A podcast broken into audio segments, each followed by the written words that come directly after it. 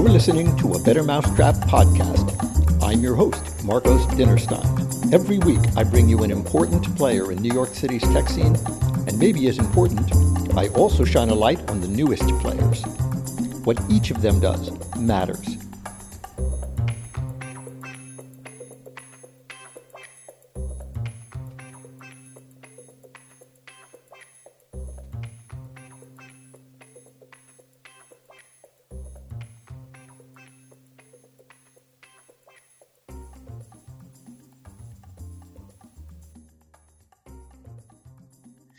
So, uh, thank you, David Ryan Polgar, for joining me today. Glad to be here.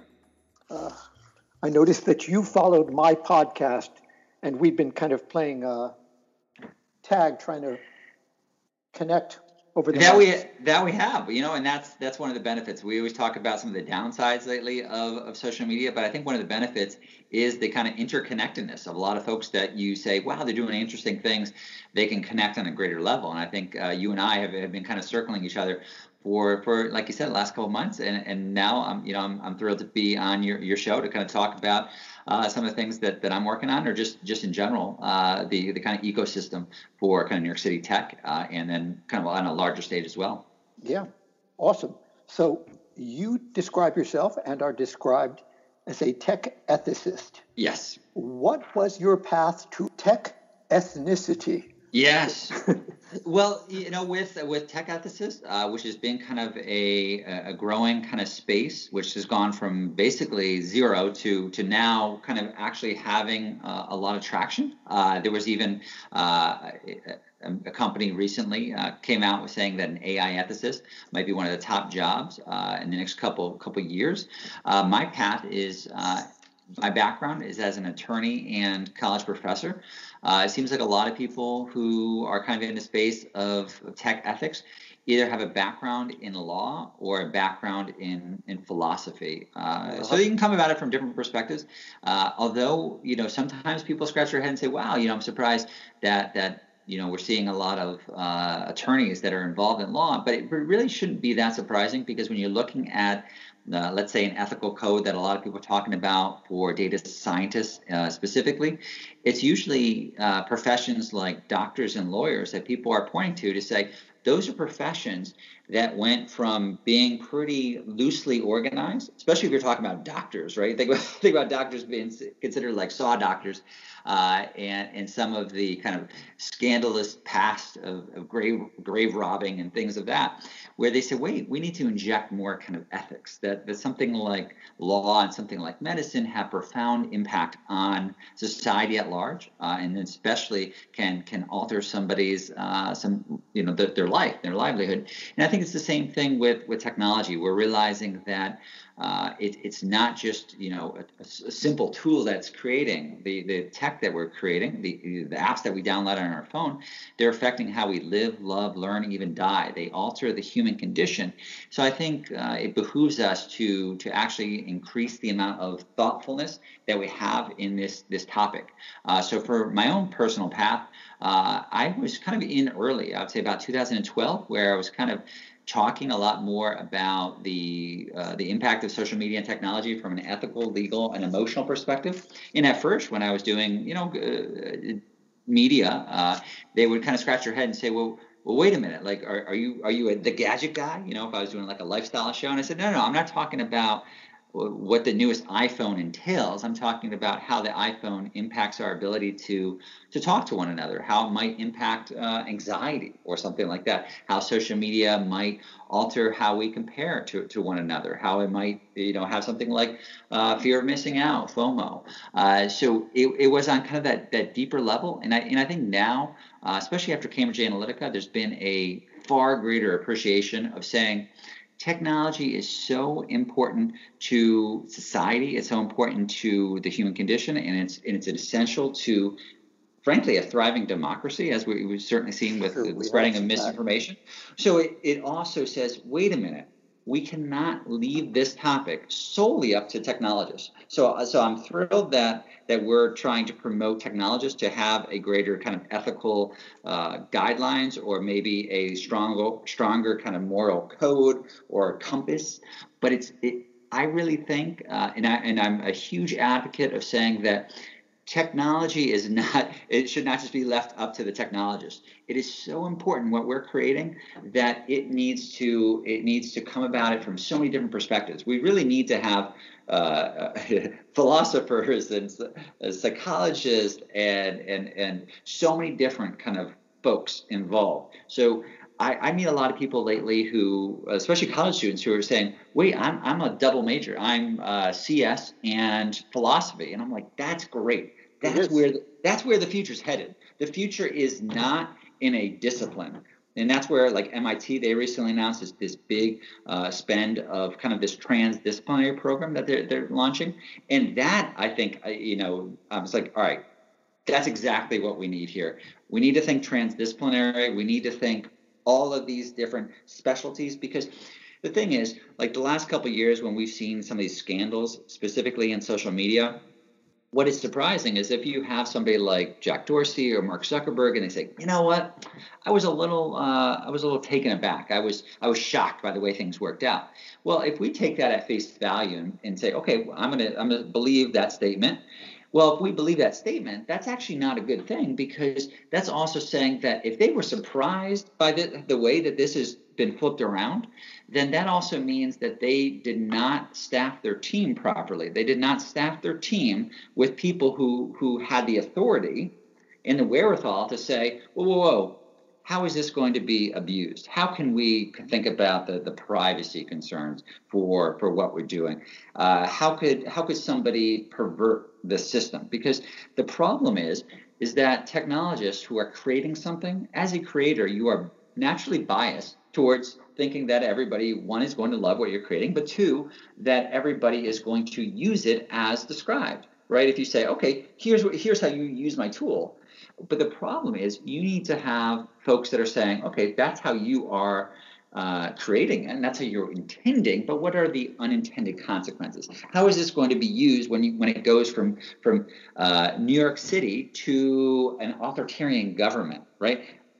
What we're creating in a in, in the united states does not stay within the United States. So we, we need to have kind of a global perspective and we need to have a transdisciplinary perspective. And that that's frankly my my life's work right now. That, that's that's kind of what I focus on. So it's, it seemed that um, to prevent the kind of poor decisions that mm-hmm. you talk about, we're talking about diversity yes in the intellectual and cultural sense of that we, we certainly are, and and I think what's also going to happen, uh, it, it's kind of hard to imagine now, but I really think there's going to have to be some quasi-governmental uh, tech kind of hybrid. Uh, I recently uh, started, you know, getting in touch with a with a group out of DC and uh, Silicon Valley called the Bridge. And what they do is they uh, bring together technologists and policymakers and politicians. I thought that's exactly again what we need to be doing. We need to be bringing these these folks to the same table because they're not always they're not always kind of at this, this the same space to say, okay, how can we share knowledge? How can we find best best practices? Uh, you know, I recently saw the the announcement with, with, with, Facebook saying, okay, maybe we're going to put together some kind of board that might have some like the, the Supreme Court idea that Zuckerberg uh, an, announced uh, last April on, on Vox with, with Ezra Klein uh, on his podcast. I mean, those are actually interesting ideas. I mean, I know some people push back on it, but I really thought, well, you know, that's a grown up idea in saying that these issues are, are not simple. A lot of times we, we point towards large tech companies and we say, God, they, they just need to do better. Well, yes, that's true, but okay, now let's be real about it. How are we going to improve that? So right now, you know, the last couple years, I think has been the awareness stage. So people are aware that the, the status quo is not, frankly, working. But now is the tougher part, and the tougher part is actually coming up with, with solutions to fix it. So I like to, to think that it's all of the parties, all the stakeholder groups that are going to get more involved. You have consumers or users that are getting savvier about uh, privacy, about uh, you know how they're using technology. But you also have governmental bodies, especially in the United States. Our legislative body has, has, has frankly been asleep at the wheel I mean, if you really think about it, right? If you ask the uh, people in tech uh, what's the most consequential law, they'll say, oh, well, I don't know, you know, Section 230 of the Communications Decency Act of 1996, right? Well, think about that. The most consequential law that's, that's impacting social media and major platforms was written before the founding of Google and and years before uh, you know the founding of, of Facebook in, in in, a, Harvard dorm room, right? So that's that's actually kind of embarrassing, and, sure. and I think we're yeah, trailing. We're, it's very troubling. Well, no, I said we're trailing. We're yeah, yes. Europe for the GDPR. Mm-hmm. Uh, they're much more proactive in that respect than we are. Well, and what's interesting about that, since you bring up GDPR, is before we always assumed that, well, yeah, that's just the Europeans, and, and they have dramatic differences from a historical background about how they treat issues like privacy. And yes, that's true. However, I think a lot of Americans have been looking over to Europe and say, well, wait a minute. If they're able to be more proactive and carve out different societal rights for individual users, that we as Americans are, frankly, I mean, yes, it's, it's more convoluted than, than the American system would be, but it's also something that we're, we're kind of jealous of. We're saying, well, wait a minute, if they if they have the right to, to be forgotten, let's say, or if they have GDPR, well, well then can we do something like that? And and that's why you, you have seen uh, California uh, being pushed ahead with a, a, with a law that that mimics a lot of what what, what GDPR kind of laid out. The, the main part with it really is we need more transparency. And we even saw that recently with the, the latest uh, kind of kind of scandal with, with, with, Facebook, where, yeah, it wasn't a lot of teenagers downloading the, the research app, but it was, you know, a, a certain amount of, of, teenagers, and people kind of pointing out, well, wait a minute, there, there's something wrong if if all of a sudden we say, yeah, but you you had to read the terms of service and you you you gave your consent. But is that meaningful consent when you're telling a 13 year old, right? The minimum age uh, to be on social media is generally 13 for the Children's Online Privacy uh, Protection Act kind of kind of uh, restrictions, and uh, that also means that you're expecting a 13 year old to to read a legal document. I mean, they did have the parental consent in there too, but uh, I think a lot of people are kind of calling BS on the current kind of system. They're saying, yeah, everybody's busy. You're, you're not really expecting. the average person to read five legal documents a day. I mean, how many times do you click a little button? Lawyers don't read terms of service. Absolutely nobody reads terms of service, nope. and I think that's been a uh, again like I, I, think this is the growing up of of tech. Uh, 2019 is is the maturity of it, where we're saying, okay, let's be real about it. Don't just tell somebody, well, you read the terms of service, didn't you? because you can call BS on it and say, well, nobody reads the terms of service. Uh, so, so again, I, I, think the bigger part that we need to focus on is getting all of these different groups at the table. Uh, and I run something called All is Human that does that to, to unite uh, technologists and uh, governmental kind of kind of bodies, advocates, artists, uh, academics, and, and students. And and that's the the goal is that together, even though yes, we can disagree on certain issues, but it's good to bring people together for for knowledge sharing, to work on projects together, to come up with collaborative kind of potential, and and, and that's frankly, you know, uh, something that, that I think is working. So eh, on your website, you uh, yes. you mentioned a couple of concepts. I we probably won't hit them all, um, but you raised the idea of digital citizenship. Mm-hmm. Um, uh, can you talk a little bit about that? Uh, you you yes. frame it only in positive terms, um, which I, I get your point, but I'll, I'll yeah. just raise the idea that all citizens are not inherently um, well-meaning right. in a given in a given society. But as you depict it, uh, this is the ideal. So uh, talk about yeah. that ideal. Sure. Yeah, uh, the, the, ideal is that we need to kind of pivot from being mere users uh, and passive consumers to being proactive, uh, in, informed, educated, empowered, and engaged digital citizens.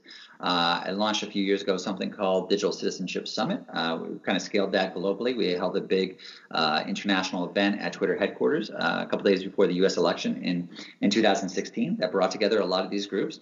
Uh, we're focused, we were focused on misinformation before that became kind of a, a trend. And to your point, yes, it, it, can cut a lot, a lot of different ways, and, and, and frankly, I think that's why a lot of these issues have been extremely complicated because we, we, we don't agree as a society, especially in America, about what the internet should be. And that's that's currently being fought over. So, for example, uh, a lot of folks that I know and a lot of organizations might might kind of push people to say, okay, well, we need to be more empathetic online. We need to be kinder online. And that seemingly is a, is a very benign, uh, positive statement that you would assume everybody would say, yes, of course, that's, that's great, let's do it. But I notice every time that there's a campaign to say, hey, be kinder online, uh, there are certain segments of the of the internet that will push back on that and say, well, wait a minute, like, is that too restrictive from a from a speech standpoint? Sure. And, and I think even to, to your question, kind of with digital citizenship, that's why you need to have multiple stakeholders involved because it's such power that we cannot leave it up to one type of uh, ideology or one type of group. It needs to be kind of dispersed.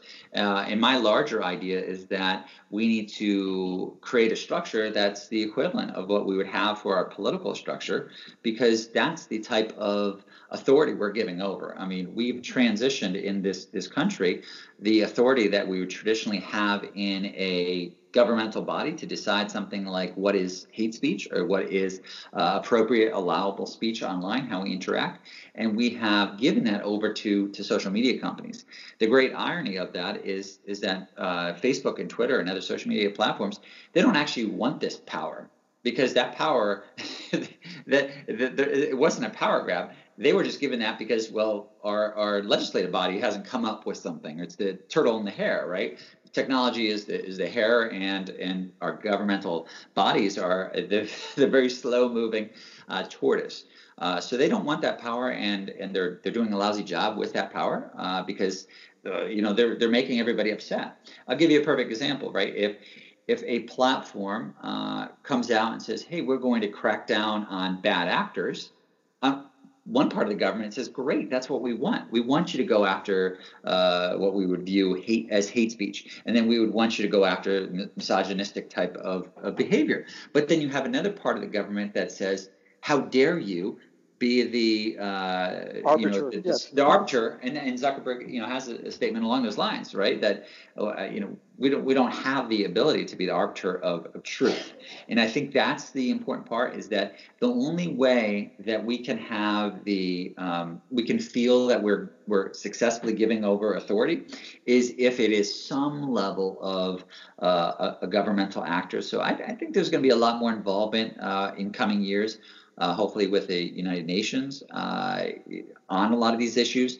I know that's always been a, a, big issue is how much of these these concerns that we have should be at a country by country level or or do we create kind of some kind of a universal standard? I mean think about that, right? Facebook is, is populated mostly with with Americans, yet we're trying to make decisions about free speech in in uh, Turkey. It's not very easy. Uh, one, you have governments that that come back and push back on certain things, but you also have cultural differences that you might not, not naturally understand, and then you have the staffing issue of, of languages that that is extremely complicated uh, to, to understand what might be considered, uh, you know, inappropriate or hateful in, in so many different kind of cultural kind of kind of backdrops.